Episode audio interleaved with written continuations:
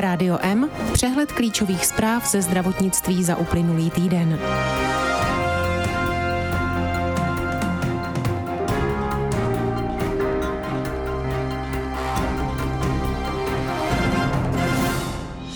Resort zdravotnictví má opět nového šéfa. Do jeho čela se vrátil Adam Vojtěch. Onkologických screeningů loni ubylo. VZP chce proto podpořit prevenci i nejmodernější péči. Úspěšné preklinické testy na lék na Huntingtonovu chorobu z Liběchova otevřely cestu k další fázi testování. Zdravotní pojišťovny nechtějí příští rok navyšovat poskytovatelům platby za péči. Vědci sestavili žebříček vakcín podle účinnosti. Rádio M z českého zdravotnictví.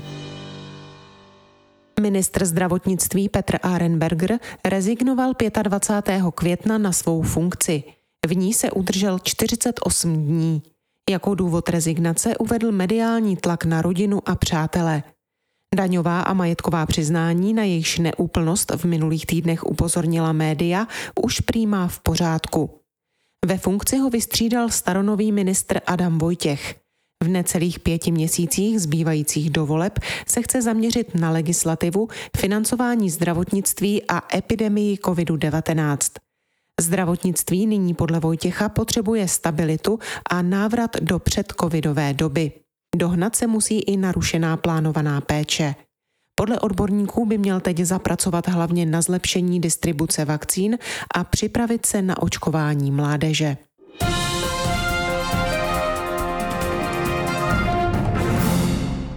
Počet pojištěnců VZP, kteří dorazili na onkologický screening, meziročně klesl o 8 až 18%.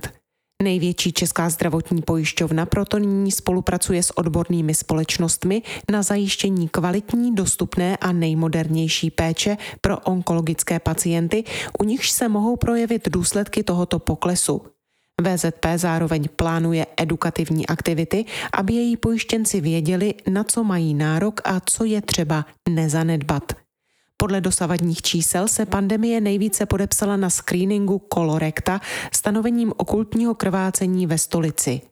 Ten loni meziročně poklesl o 17,6%, propad nicméně mírně vyrovnal nárůst preventivních kolonoskopií, které naopak o 10,1% narostly. Celkem tak pacientů, kteří podstoupili nějakou formu screeningu rakoviny kolorekta, ubylo o 17,1%. Co se týče mamografického screeningu, zde klesl počet pacientek meziročně o 7,9% a u rakoviny děložního čípku o 7,8%.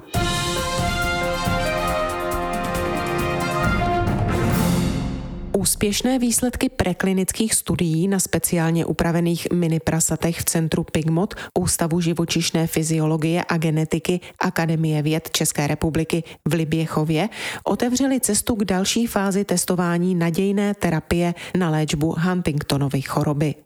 Americký úřad pro kontrolu potravin a léčiv i Evropská agentura pro léčivé přípravky nyní povolili zahájení klinických testů na pacientech. Potvrdili to ve své zprávě vědci z Akademie věd České republiky. Vědečtí pracovníci z centra PIGMO se výzkumem Huntingtonovy choroby zabývají dlouhodobě. Toto závažné a nevyléčitelné dědičné onemocnění, kterým v Česku trpí kolem 1 000 pacientů, způsobuje mutace v genu kódující protein Huntingtin. Cílem testované terapie je snížit množství Huntingtinu přímo v mozku zvířat pomocí krátké interferující molekuly ribonukleové kyseliny siRNA zacílené přímo na sekvenci Huntingtinu.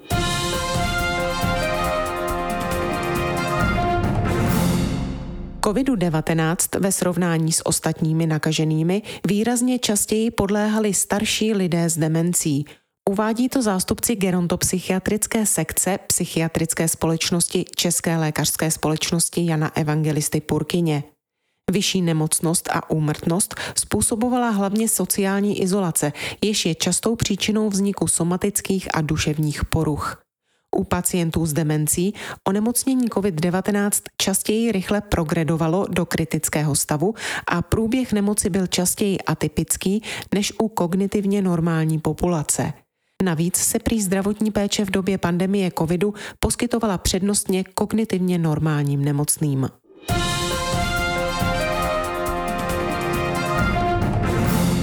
Pojišťovny zřejmě nebudou příští rok navyšovat platby, které hradí poskytovatelům za zdravotní péči. Některé mluví o tom, že se poskytovatelé budou muset uskrovnit. V rámci dohodovacího řízení mezi poskytovateli a pojišťovnami, které nyní probíhá, se někteří poskytovatelé už s pojišťovnami dohodli, jiní dávají najevo nespokojenost. Podle výkonného ředitele Svazu zdravotních pojišťoven České republiky Martina Balady je prostoru pro navyšování plateb tentokrát opravdu málo. Podle něj loni vzrostly platby oproti roku 2019 o 13% a i v předchozích letech činily meziroční nárůsty kolem 10%. Například lékárníci, stomatologové, praktiční lékaři či ambulantní specialisté zatím dohodu nenašli. Podle zveřejněného harmonogramu by mělo být jednání dokončeno nejpozději 18. června. Poté budou výsledky do konce června předány Ministerstvu zdravotnictví. To závěry posoudí a stanoví výši úhrad a objem péče hrazené ze zdravotního pojištění v úhradové vyhlášce.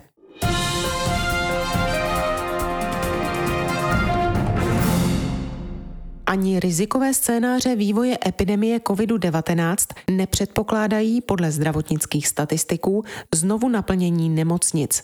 Důvodem je vysoká proočkovanost seniorů, kteří jako nejrizikovější tvořili skoro 3/4 hospitalizovaných. Pacienti s covidem už podle ředitele Ústavu zdravotnických informací a statistiky Ladislava Duška přestávají limitovat poskytování běžné nemocniční péče. Kolem poloviny června by měla být zátěže v nemocnicích velmi nízká, nově hospitalizovaných budou jen jednotky. Teď nemocnice přijímají kolem 30 lidí s covidem denně, necelá pětina má vážný průběh nemoci. Ani ve scénářích s rizikovým vývojem po rozvolňování není vidět potenciál zásahu do nemocnic díky proočkování vysoce seniorních kategorií obyvatel. Rádio M ze zahraničí. Farmaceutická společnost Moderna požádá americký úřad pro kontrolu potravin a léčiv o registraci vakcíny proti COVID-19 k použití u dětí od 12 do 17 let.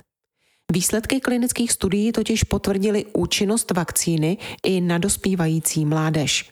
Očkovací látka Moderna se tak může brzy stát v pořadí druhou vakcínou proti COVID-19, kterou se ve Spojených státech budou očkovat mladiství od 12 let věku. Klinických studií se účastnilo přes 3700 dětí ve věku od 12 do 17 let. 2/3 z nich dostaly 2 dávky očkovací látky.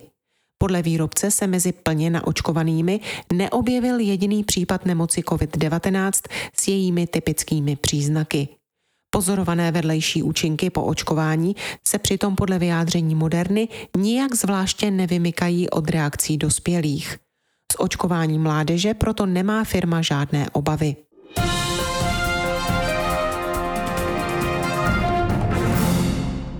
Shrnutí účinnosti 8 různých vakcín ukázalo, že vakcína společnosti Pfizer-BioNTech dokáže zdárně působit proti nejméně 2 znepokojivým kmenům koronaviru. Informovala o tom agentura Bloomberg. Výzkum byl financován Americkým národním institutem zdraví. Nejlépe z průzkumu účinnosti k prevenci jakéhokoliv onemocnění způsobeného COVID-19 vyšly vakcíny společností Pfizer-BioNTech a Moderna s účinností přes 94%. Hůře si pak sestupně počínaly vakcíny společností Novavax a AstraZeneca s účinností 89% a 81%. Nejhůře z celé studie vyšly vakcíny čínské. Vakcíně společnosti Sinopharm vědci přiřkli 78% účinnost, vakcíně Sinovac pouze 50%.